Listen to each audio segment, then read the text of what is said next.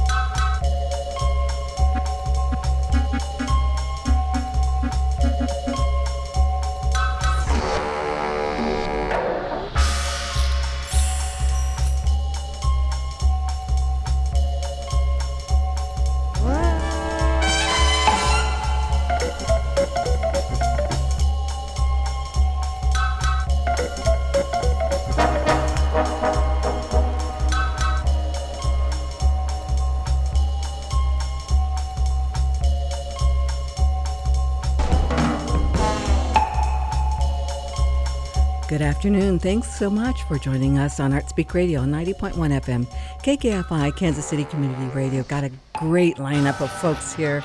Live in the studio, we have Carlos Chamon, Karen Williams, Pete Rule, Audrey Crabtree, and Michelle Matlock. Stick around, we'll be right back.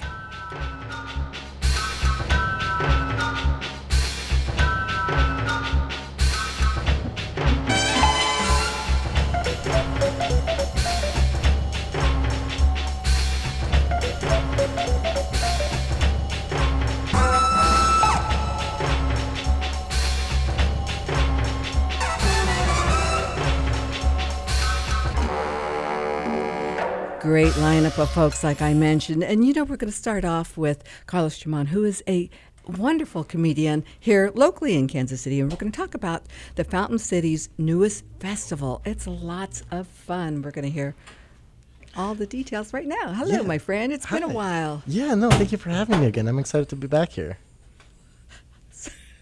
I'm sorry, my my colleague is a little clumsy, but but we love him. Hey, so let's talk about Fountain City's newest festival because there's so much excitement with this uh, that that you're bringing to the air. Let's talk about it. Absolutely, yeah. No, uh, this is our second annual Fountain City Comedy Festival. Uh, last year was a resounding success, which is why we decided to move forward. We had over 1,100 attendees at one point uh, across uh, over 16 shows. So we're really excited to bring it back as clearly uh, Kansas City has a hunger for comedy. So Yeah. we're excited to, to feed into that.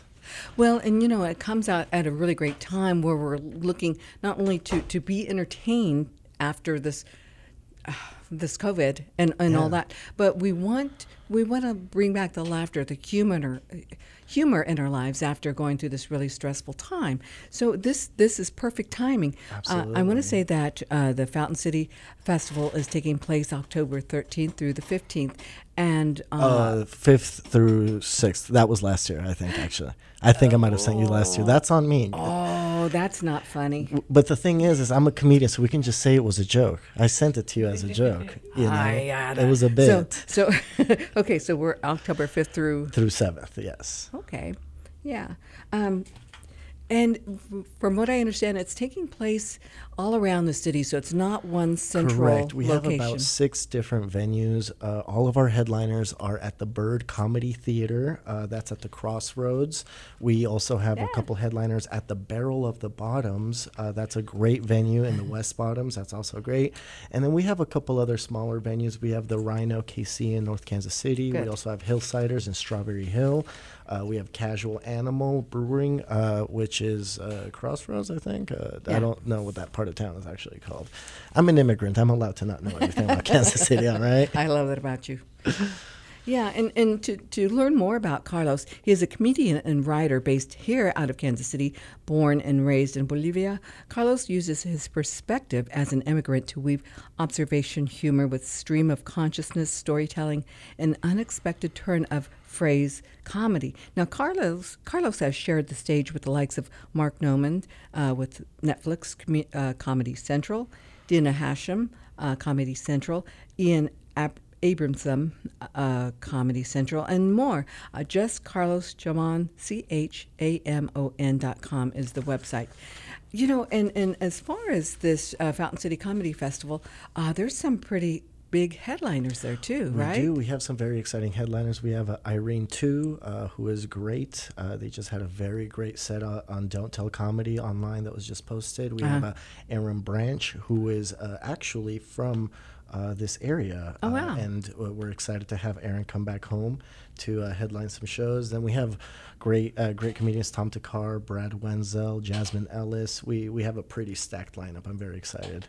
You know, we were talking about not only the festival, but sort of the, the, the comedy uh, tour, the, the kind of the comedy community, I should mm-hmm. say, here in Kansas City. It's fairly strong, isn't it? It is, yeah. We have a very, very great alternative uh-huh. independent scene. Uh, it's been.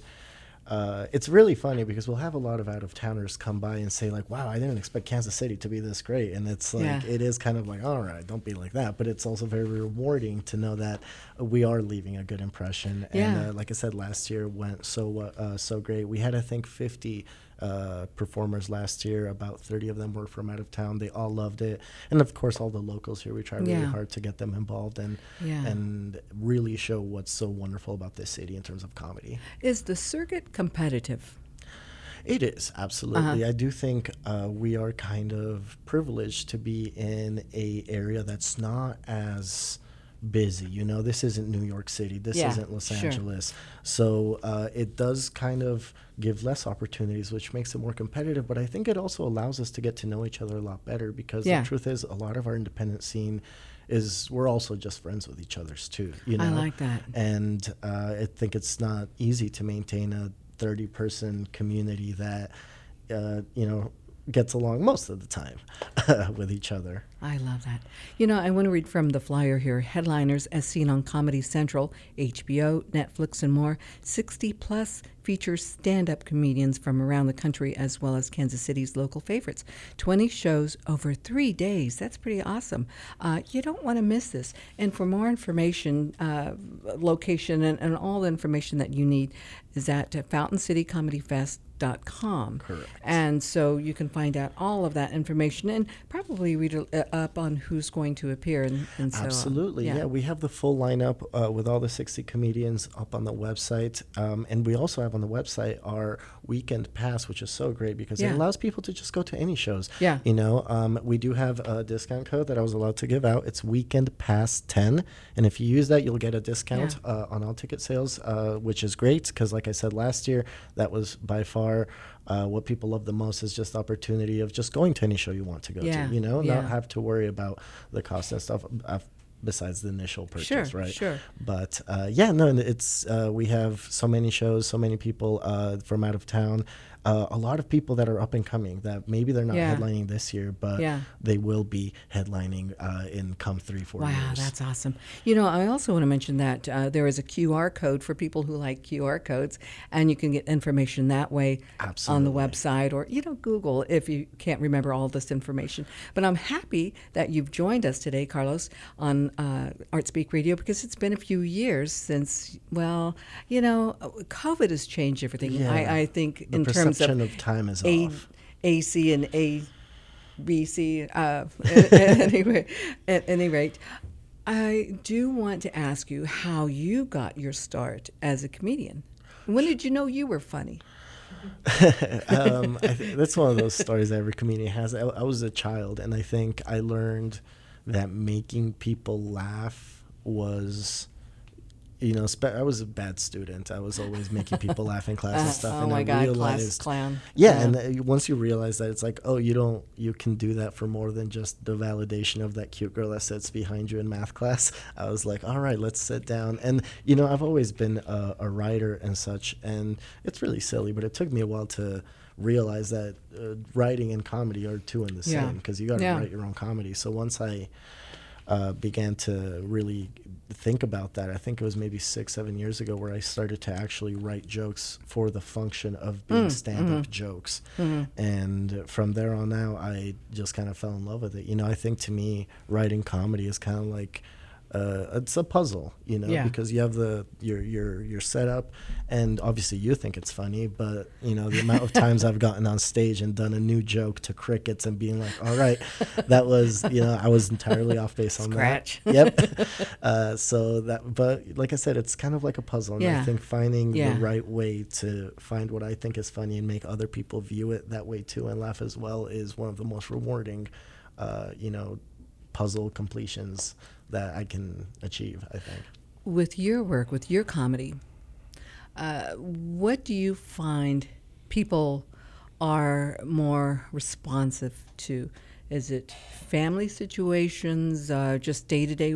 What are things that, that people you can generally count on a laugh when I talk about this? you know, uh, a bunch of stuff that I cannot say on air right now.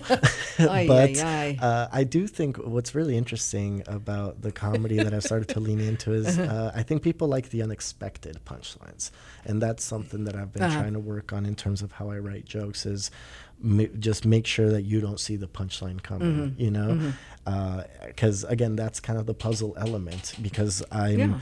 driving them up a path that's going to Yeah. take a sudden left turn but how do you keep that sudden left turn as unexpected as possible you know you got to think of your delivery your writing and all that stuff and i love that i think that's so so interesting And, and I think that's the mark of good writing, too, that you take that unexpected turn. well right? you said it not me but uh, i do it, it is very difficult to write Yeah. consistently well i think for Yeah, sure yeah. um, but I, I i do think that's one of the things about comedy is uh the in many because no one knows what is funny right you Yeah. think you do subjectively but in the end i think what what is funny is just the alleviation of some sort of stress right. Yeah. and Well, that's yeah, the yeah. that's the science is how do you make that stress be a good kind of stress that you end up Yeah. breaking uh, in a much more enjoyable manner as well And I think that for uh, uh, what what I've learned about comedians, uh, whether through interviews or uh, watching uh, biographies and that sort of thing, that the humor is used to diffuse anger, used to diffuse a situation that is toxic or, or danger or, or that sort of thing. And, and I know in those times when I'm uncomfortable, I get real funny. you know, Yep. uh, I mean, it just it just really it helps as a tool to sort of, you know, just kind of pull that apart Absolutely. and let's just It- it is kind of Yeah. a double-edged sword, you know. I always Yeah. tell people that I date that you know one of one of my pros is that I can turn anything to a joke, but Yeah. one of my cons is that I can turn anything into a joke. And uh, recognizing when it's time to be on and when it's time to you know be a human being has sort of been something I've had to learn Yeah. to work at. Yeah, just know? like when I was told I was going to have a heart transplant, I said, "Well, I'll switch to light cigarettes." You know, yeah, exactly. My else are we gonna cope cardiologist was like, "Yeah, that's not going to work." Yeah, no, absolutely. But I mean, you know, you have to do that to, to really, uh, you know, inject some humor into something that is so, so painful. Absolutely, and, and that's the artistry in it. You know, a lot of the jokes that I first wrote when I first started were about my father who passed away, and I remember at the time thinking like, Mm, Yeah. not every joke landed. And then I realized that a part of that too was that like this is something that took me a long time to learn to laugh at, and it is kind of Yeah. a big ask to expect the audience to find it as funny as I did Yeah. within five seconds of finding out like, oh wait, dead father. You know what I'm saying?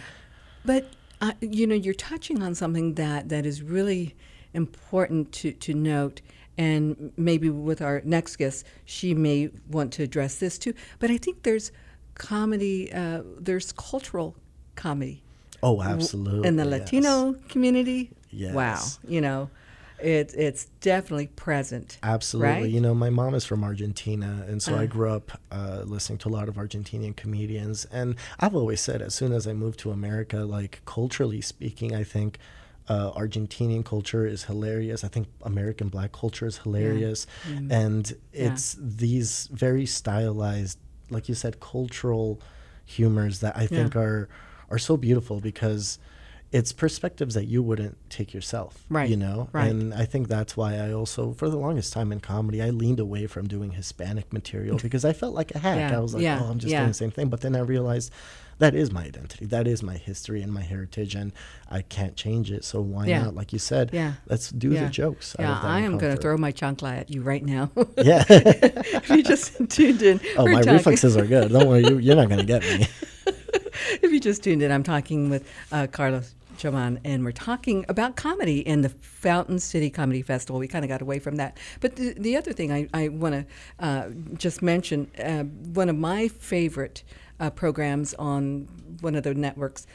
Uh, Reservation Dogs, Oh, because talking yeah. about cultural comedy, you know, you may not, it's quick and you may not get every reference, but boy, it is just, it's like I've been missing this in, in my, you know, it's one of those things where you know I, I I'll work I'll I'll do shows and stuff, but then when I'll do a show with other Hispanic comedians, there is this sort of like, oh yeah, I Mm. Yeah. forgot what this is. This is great. like we're we're one and the same. And that's not to say that different cultures. Obviously, that's great that Sure, we need to have sure. that diversity and inclusion. Yeah, But yeah. uh, when you're a member of a community, I think going back to that community is so rewarding in terms of like, oh right, this is hilarious. you know, Yeah, and maybe yeah. my other friends don't get it, but it's the cultural context.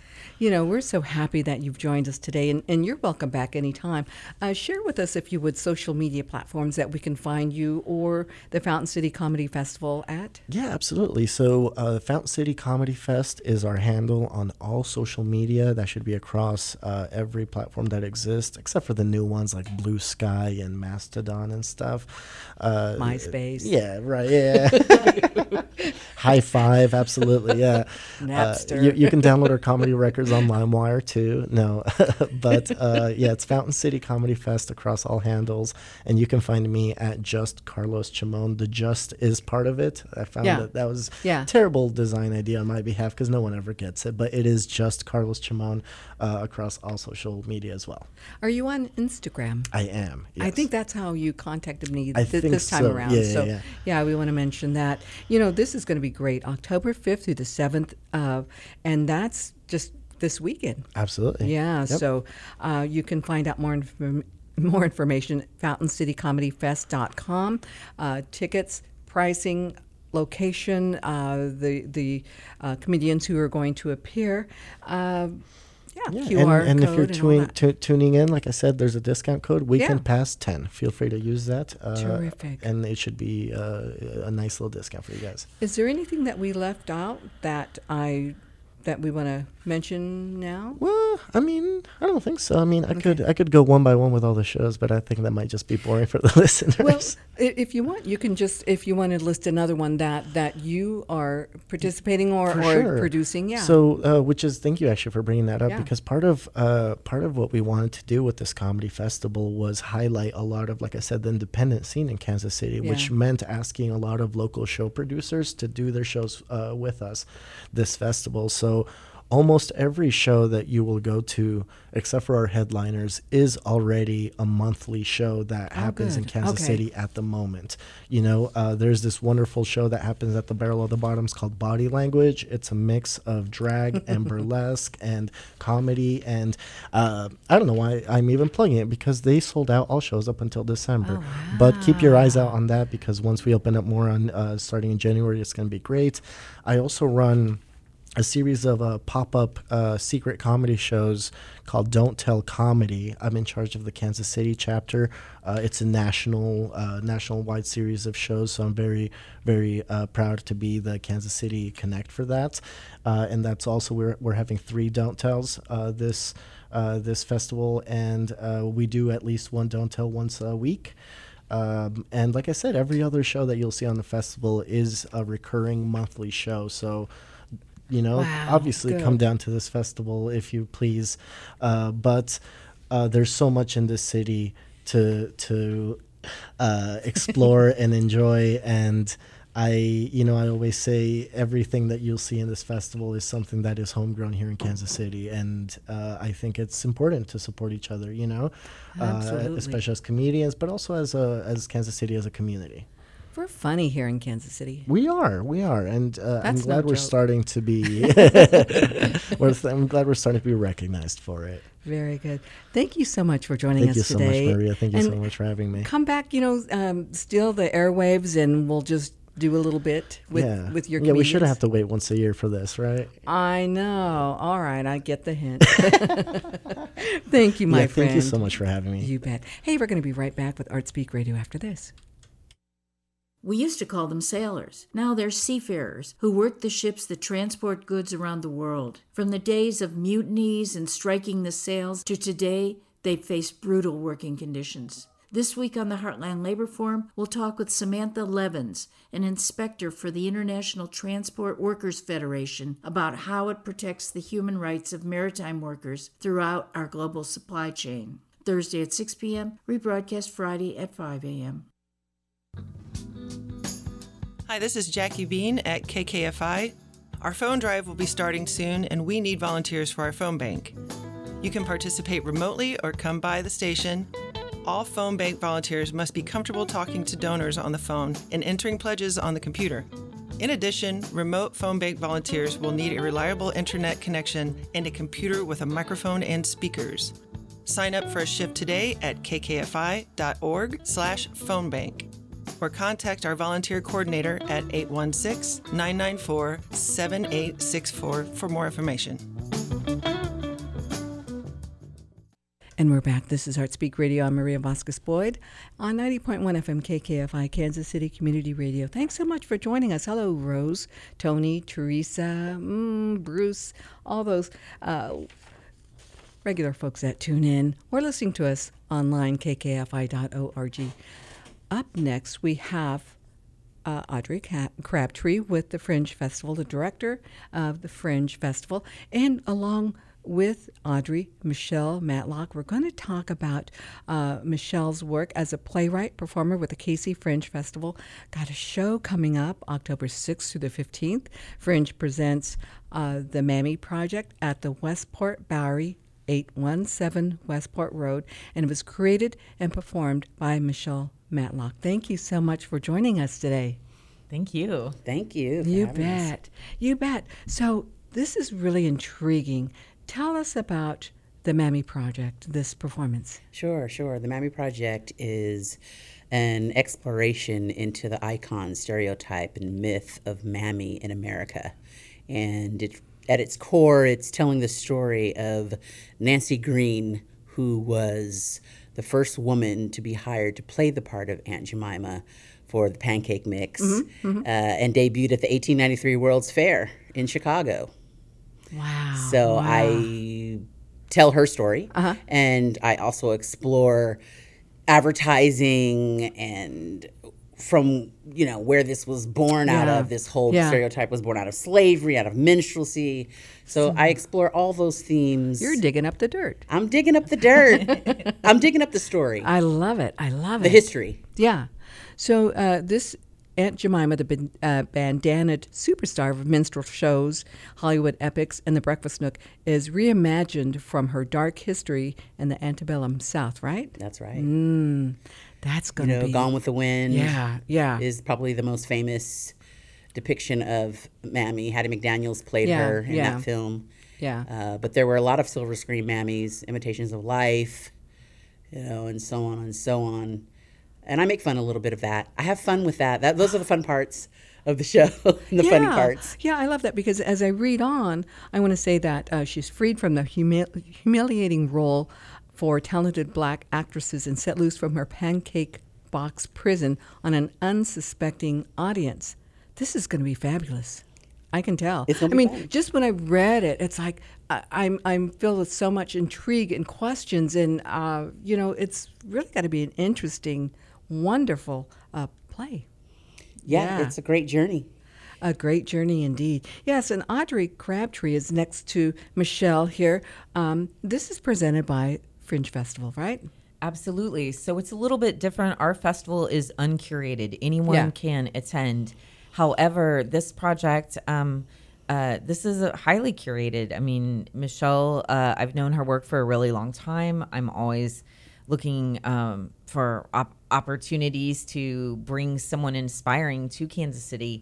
so, so this was part of um, a NEA grant that we received, but it came out of our Amplified Voices Congratulations, yeah. project.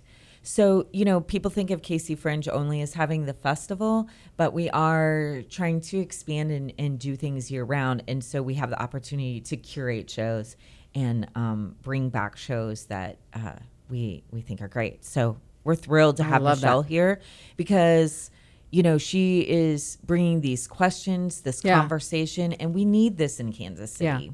We well, do. And as, uh, as I read on, your intent is to not only educate and entertain, but really to uh, unite people uh, with tough, tough questions surrounding race in America. That's right. Yeah. After every show, there is a, uh discussion that happens for those that want to stay. Mm. Yeah. And have the discussion, and um, it really uh, allows people to talk about some of these things, um, whether it be stereotypes, racial injustice, whatever it Yeah, is, whatever yeah. comes up for the audience. But Yeah. the discussion and talking out loud and really just expressing, for me, is like. Expressing this truth, right? Yeah, The truth of how we feel is really how we how we heal, how we heal from a lot of this horrific, horrific historical things that happened here. So, um, so the discussion is really it goes with every show. I don't do Yeah. I don't do a show without it now. So Yeah. it's become for me the f- one of my favorite parts, almost more than performing Wow, it, is wow. getting to talk to everyone afterwards and hearing Yeah. what everyone has to say and how they feel and how they perceive everything and uh, how the show affected them. So it's really great. I love. So, is that the intent that, that you want to have this discussion and, and really open up to, to how people feel and think and how they respond to this work? Yes, absolutely. You know, one of the reasons I read uh, wrote the show is because there just seemed to be a wide gap about how some people felt about this stereotype. Some it was Yeah, oppressive, for yeah, some it was a loving yeah, thing, and I yeah. thought, how can we be so far apart? Wha- are we Mm-hmm, not talking to each other about this? You know, um, you know, and it stemmed from really early in my career being called to audition for an Aunt Jemima pancake mix commercial, and I thought, how is it that this is so offensive to me, but but for them it's just like just you know, and so at that Yeah. point I was like, you know what, I I'm gonna write something, and hopefully I can get it out there, and and a conversation can start. So that people understand that this is offensive. Yeah. Why is it still Yeah. here? It's offensive for some of the population Mm-hmm. And I understand now after the research why Yeah. it's both uh, loving and offensive. and you have to know that history in order to understand. I think you've hit it right there. You have to know the history. Right. You have to know the history. And in a lot of situations, current situations, we don't know. That's right. You know, or yeah, I won't go into that. But Yeah. but, you know, It's deep. yeah. Uh, so is this a, a? Are there other uh, uh, roles in this? Uh, yeah, that- I play about. roles? I think it's Uh-huh. about seventeen roles in there. Wow. So while Nancy Green was debuting as Uh-huh. Aunt Jemima at the 1893 World's Fair, Frederick Douglass, Hallie Q. Brown, Ida B. Wells, all black activists of the time, Mm-hmm. were kind of protesting this fair because they weren't actually including African Americans in the fair. So I just show um, some real speeches that they Yeah. gave during that same time period, and you get to see Nancy Green as Aunt Jemima at the same time Yeah. as Frederick Douglass is giving this speech, it's just you get to see how like complex this issue is. Um, like I said, I play with the silver screen um, mammy characters. Um, I play with Nancy Green as a young girl and as an old woman. Um, yeah, there's there's several, you know, smaller characters Yeah, that happen yeah. and flow and comic that are comic characters. It's really fun, even though it's a deep subject. And Yeah, it, you know, yeah. the show is entertaining. It's really fun. It's educational. And um, yeah, I just I don't want people to feel like, oh my God, this history is so Yeah. deep, it's so hard. But I really do it in an entertaining way. I'm a professional. Yeah, and you're. I love that. I love that, and it's infused with with some humor. That's too. right. So Absolutely. you know, is it taxing for you not only the the the uh, content, but then playing these other roles too, all all together. Right. Um, is it taxing? No. I mean, I think that that uh, f- for me, it's kind of that's what a solo show is, like Yeah, I, the yeah. ability. And when I wrote this, I was a younger a- actress. You know, I wrote this 20 years ago. A lot of people say that it was a, before its time. Well, I'm glad it came to fruition because Yeah. it's really an important, you know, aspect of, of what we want to have a discussion about. Yeah. And so at that time, I wanted to play different characters. I Yeah. wanted to play all different characters. I Mm. mean, I play Scarlett O'Hara in this show, right? Like Frederick Douglass. Yeah. You know, and Nancy Yeah. Green. And so, and then myself, I tell my own story also in this the story of h- the real, how, how this stereotype, myth, icon can affect our real lives, like my real story around it. So that's peppered in there also. Michelle, I love that. I love that. Now, this is going to uh, uh, Fringe presents the Mammy Project at the Westport Bowery at 817 Westport, and this runs October 6th, 7th, 13th, and 14th at 8 p.m., and then on October 8th and 15th at 2 p.m. And for more information, kcfringe.org, right? Yeah. Yeah. You know, I wanted to say two things. We ha- we also have two other encore performances by Brother John and also uh, Karen Griffin. So uh, Karen's doing J to the A to the double Z. And Brother John is doing "It's Gonna Be a Lovely Day," which is his personal story mixed in with the mm, his mm, the music of mm-hmm. Bill Withers. Mm-hmm. Oh, yeah. yeah and you know yeah. he's great but i i wanted to just jump in and say something about michelle too because she's like i'm a professional so michelle Yeah. created this show and and toured it around and did all kinds of things and she and i come from a, a, a similar like we kind of started out as actors and then somehow got tricked into circus and so you know i mean sort of i mean i just wanted you to mention your your time with uh cirque and Oh, your sure, time sure. in creating that Yeah. So I, I created this show, like I said, 20 years ago, and I Yeah. toured it around. And, and Cirque du Soleil casting walked into one of those shows and, and plucked me out to create a role for them. Uh, um, many years ago, the show was called OVO, and we just, I toured that right after like doing this show and getting this show started. They, they snatched me, so I didn't get to do it as much, which I'm really glad that it's back now. But yeah, Yeah, I do. I yeah. toured with Cirque du Soleil for about 10 years and created a role for them called Ladybug. It was fun, uh, clown role, and it, it was all their bug show. And so, um, yeah, that that was part of that history, and I I got to sort of live. You'll you'll find out my my story if you if you're able to see this show, and I got to live out these fantasies that I was talking about in this show through this Cirque du Soleil character that was totally not stereotypical at all, and clown, and um, yeah, Michelle, I either want to read the book yeah about you or the biopic. yeah, I mean, this is, yeah, this is, who knew? yeah. You know, what a great experience and how it feeds all into everything that you've done to get you here. That's right. Wow, that's awesome. Yeah, Yeah, I did not know. yeah. And, and, and but but where were your beginnings in theater? Where were your beginnings in on on stage? Sure, sure. I grew up in Tacoma, Washington, Uh-huh. about 30 miles south of Seattle. Um, I grew up there doing theater. My mom always put Mm, me into theater class, and then in high school I did I did th- all theater. Then I went to college there in Washington State. I studied theater, and then I got accepted to a conservatory over in New York, and that pulled me over there. It was a it was a uh, classical training conservatory, but yeah, I feel like since I was I was in Goldilocks and the, well, I should say Nappy Locks and the Gold and the Three Bears, Goldilocks and the Three Bears when I was like five years old, and from then on I was like in love with with being on the stage. So um, so it's been in Yeah. in my in in my blood the like whole time, and I'm excited to bring this work that I that that I created um, back to life. Mm-hmm. Yeah. you know, Yeah. it means so much more now than it even did 20 years ago to me. Very good. The timing, it's all about Yeah. timing. You know, and I want to mention something that we talked about in the green room, and that was partnering with uh, teens for for some of this uh, programming. Well, Michelle, of course, is not only a performer and a Of writer, course. but she's also an instructor.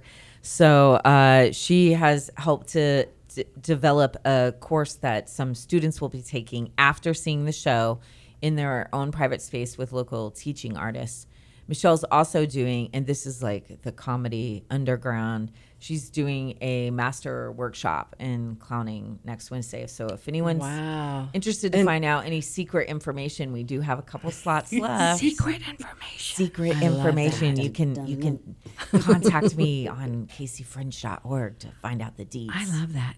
You know, um, I think it, it takes a certain uh, cur- amount of courage and bravado to to say this is what I want to do, and I love that that your your work is going to be seen on stage. I'm glad that you're reaching out to a whole new generation of future writers, playwrights, actors, and, and all that. Uh, sending the elevator down. that's really that's important. right. You do it, make it Yeah. up. If it's not happening for you, do it Yeah. yourself. Yeah. Write your story, write whatever's on your mind, and do it. Make it happen. I love that. Uh, social media platforms that we can find not only the Fringe, uh, but also Michelle. Sure. Uh, at the Mammy Project, almost everywhere, or at Michelle in Matlock, almost everywhere. Yeah, kcfringe.org everywhere. So KC Fringe on FaceSpace and Instapound. And again, this is uh, a part of the Amplified Voices program. And so, we, we, can we find more information about that on your website you as well? Okay, yes. very Yeah. good.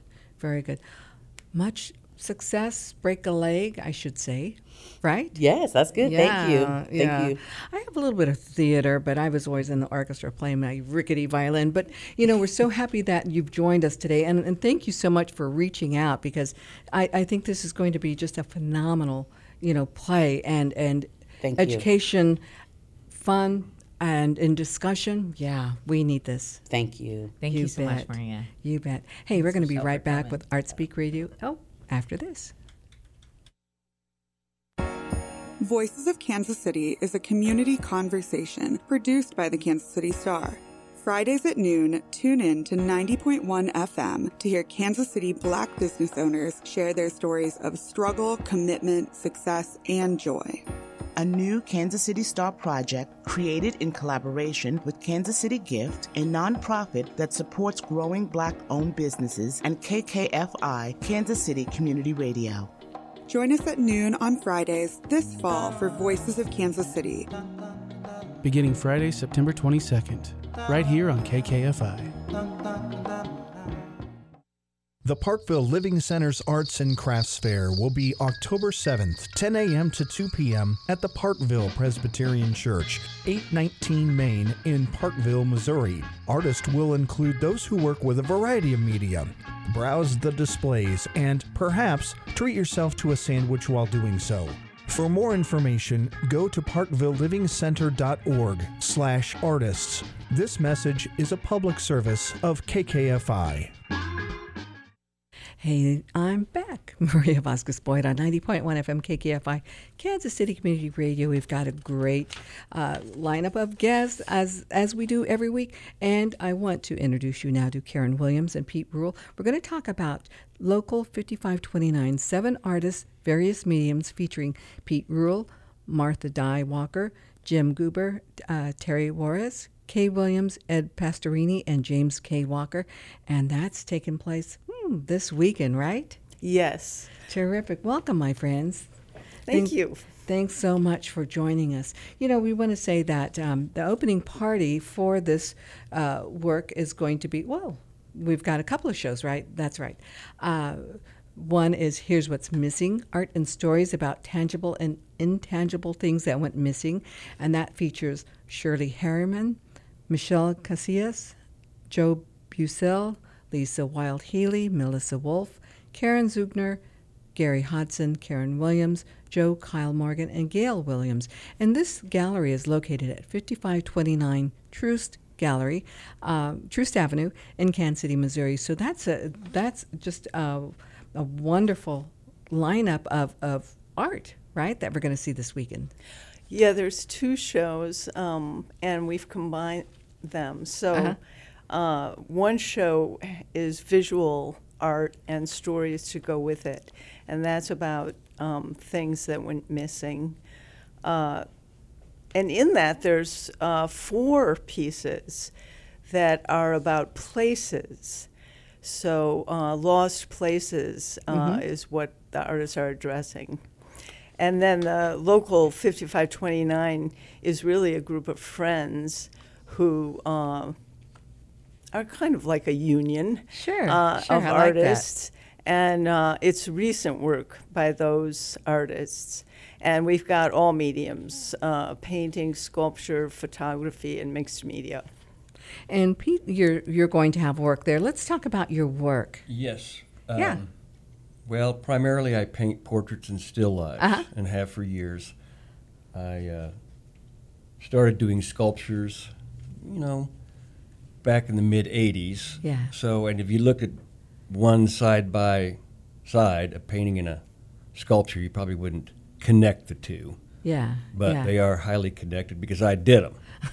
I hear you. And the I sculptures are about painting, and they're Uh-huh. about brushes, and they're just about everyday items. They're recognizable items that are put together, Mm-hmm.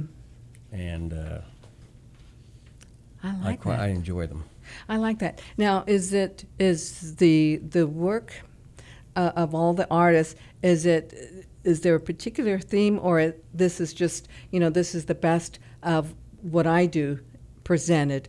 Is there a theme in the fifty five local fifty five twenty nine? No theme, but it's all recent work. Yeah, yeah. So I think, for example, with Pete's work, he does still lives and portraits. So these are recent works. Of, Okay. And uh, his sculptures are humorous. Uh, whereas I, there's there's a kind of joke in each one of them, so they're fun to look at. And then, for example, Terry Juarez, she's been making uh, small portraits, partly painted and and with this metal embossed element um, that are really beautiful. Yeah, I have an image of her work right in front of me, the Eastern Bluebird, and it's six by seven. It, so it's fairly small, but it's beautifully It's small but power packed. Yeah. I mean, there's a lot of detail in it. Not Mhm. only just the metal itself, but, you know, I, I can actually kind of see the, the paint strokes, you know, within this bird. Um, you know, and I, as I mentioned in the green room earlier, that uh, I've known Terry's work, earlier work, uh, where she worked with a lot of pastels, and her composition, her sense of composition and color, incredible and inspiring. Mhm. Yeah, so so you'll be. able We've to see known her Terry work. for many, many Yeah. years, and her friend David. Yeah. And yeah. there's also I sh- I want to jump in and say that she's making some larger works. Okay. Um, Okay. So we're showing uh, six of her works, and then there's others that you know people can see if they'd like to. Yeah.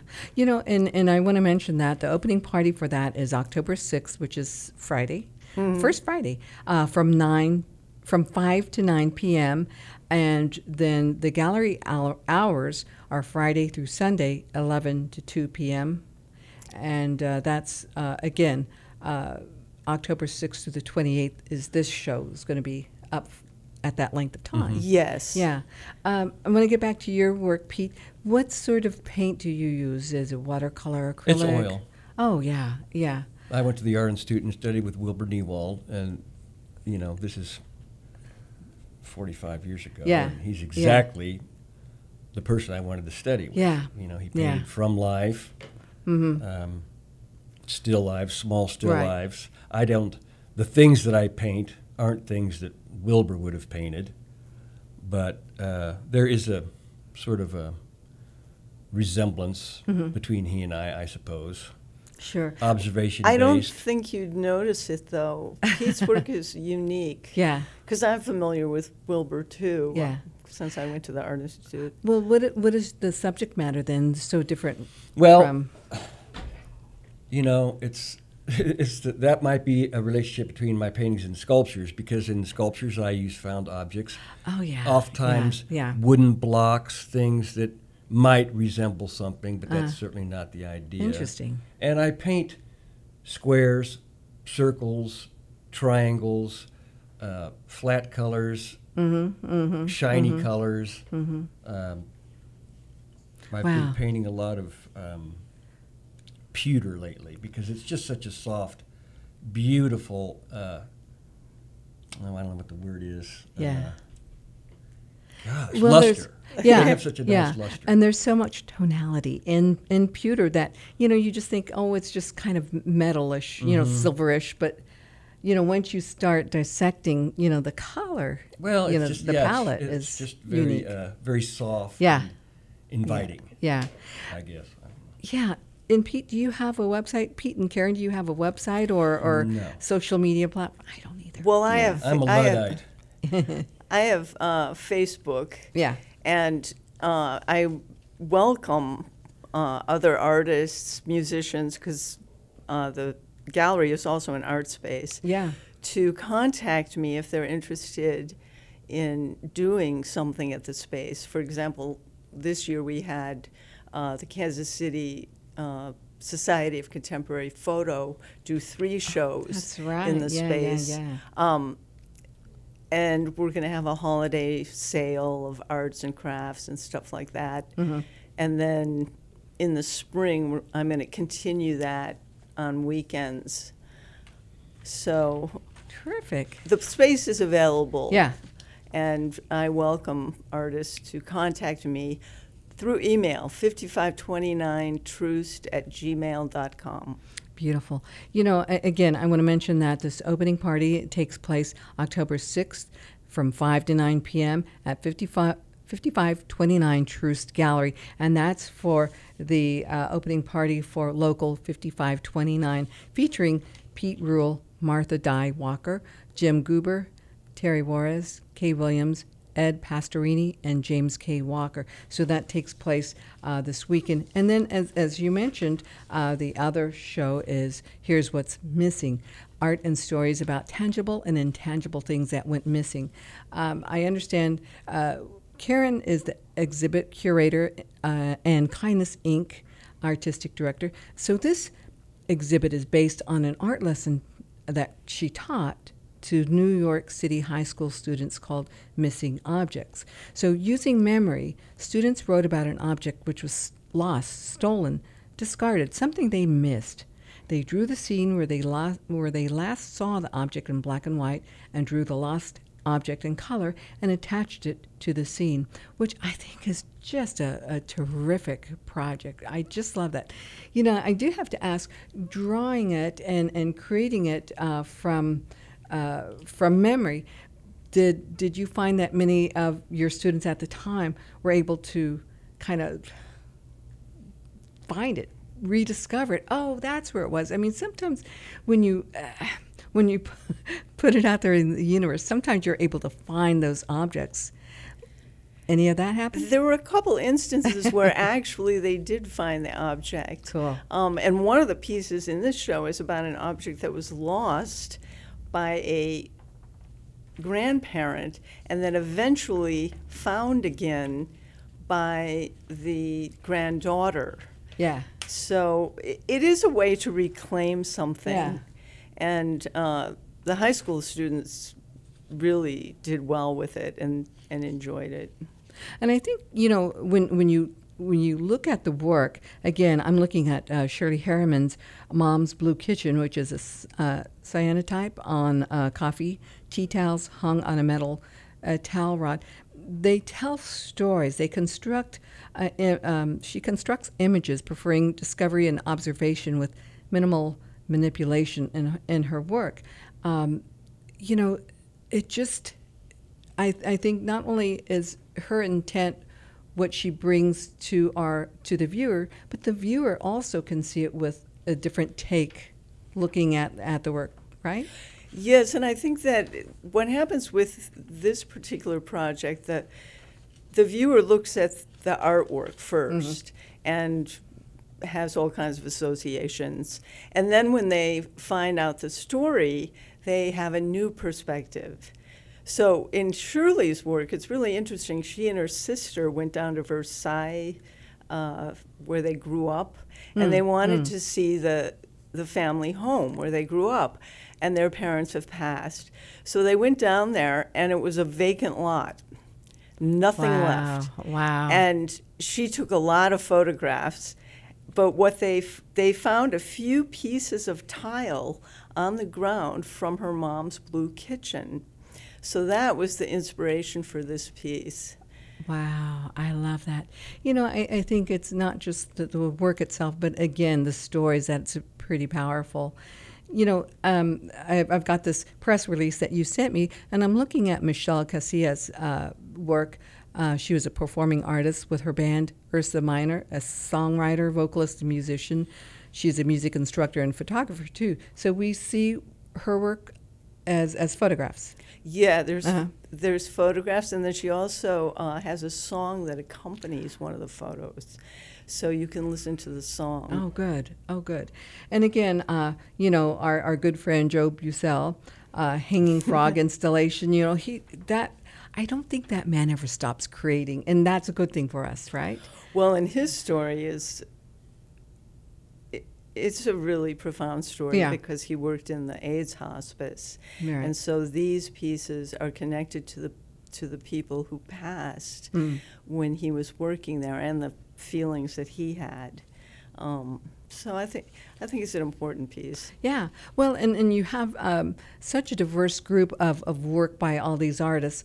Lisa Wild Healy, um, she's got a handmade book with photographs and text.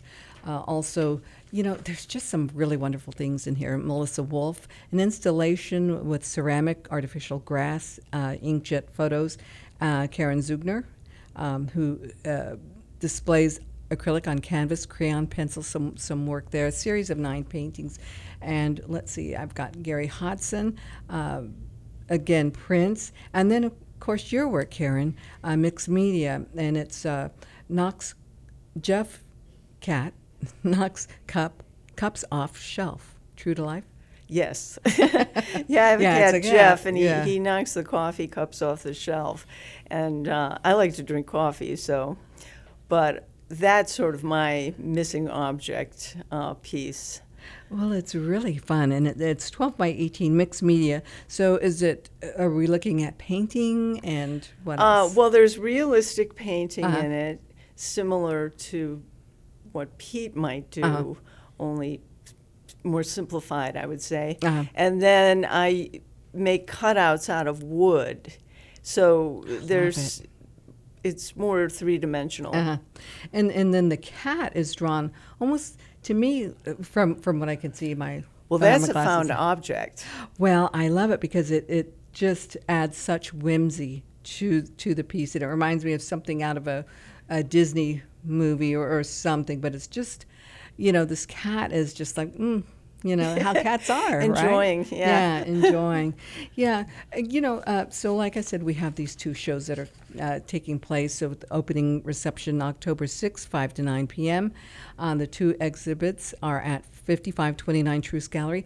After these shows are over uh, at the end of October, what do you have coming well, we're going to have the holiday sale again. Um, and again, Alan Winkler's going to be in oh, good, it. Good. But we're there's more people and there's going to be more types of things. Yeah.